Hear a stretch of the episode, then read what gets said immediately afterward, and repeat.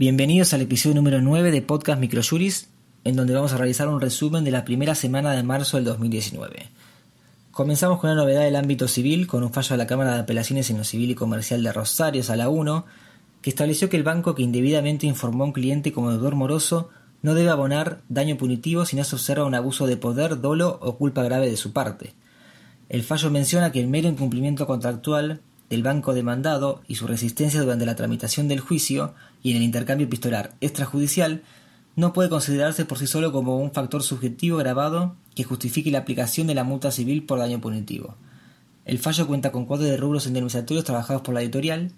y las partes son Gómez Gustavo Néstor contra Nuevo Banco de Santa Fe Sociedad Anónima sobre daños y perjuicios. Es del 11 de septiembre del 2018. Seguimos con un fallo en materia de salud de la Cámara Federal de Apelaciones de San Martín, Sala 2, que confirmó la procedencia de la medida cautelar a fin de obtener la cobertura de la internación de la actora en la residencia indicada por el especialista tratante, ya que se trata de una paciente de avanzada edad y portadora de una patología neurodegenerativa. Las partes son incidente número 1, M.A.D.H.E.L contra OSDE, Organización de Servicios Directos Empresarios, sobre prestaciones médicas, y es del 21 de diciembre del 2018. Por último, en materia laboral, la Cámara Nacional de Apelaciones del Trabajo, Sala 1, estableció que el trabajo en horas suplementarias es un hecho que puede ser acreditado por cualquier medio de prueba mediante un fallo en el cual hizo lugar al reclamo de pago de horas extras, pues en el caso los testimonios colectados lucen claros, precisos y contundentes acerca del hecho de que era normal trabajar más tiempo y quedarse hasta más tarde. Las partes son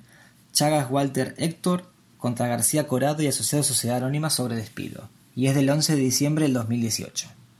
Como novedad legislativa, el Consejo Nacional del Empleo, la Productividad y el Salario Mínimo Vital y Móvil, mediante la resolución número 1 del 2019, determinó que el salario mínimo vital y móvil previsto para el mes de marzo del 2019 será de 12.500 pesos. Por otro lado, la Dirección Nacional de Migraciones, con la disposición 1027 del 2019, estableció que los extranjeros que quieran radicarse en el país tendrán que certificar 10 años sin antecedentes penales. Para la sección de doctrina, presentamos el escrito que se llama Afectación de la división de poderes y eliminación del daño punitivo, dos, graves disvalores en el anteproyecto de ley de defensa del consumidor. Este trabajo fue realizado por Adriano Cisneros y se analiza la pérdida del instituto de daño punitivo y se desarrolla una crítica a la figura que lo pretende reemplazar. De esta manera finalizamos el resumen de la primera semana del 2019. Para quienes son suscriptores de Microjuris, la información reseñada se encuentra volcada en nuestra base de datos y para quienes no se han suscrito aún, los invitamos a conocer nuestros planes de suscripción en nuestro blog aldiaargentina.microjuris.com. Muchas gracias y hasta la semana que viene.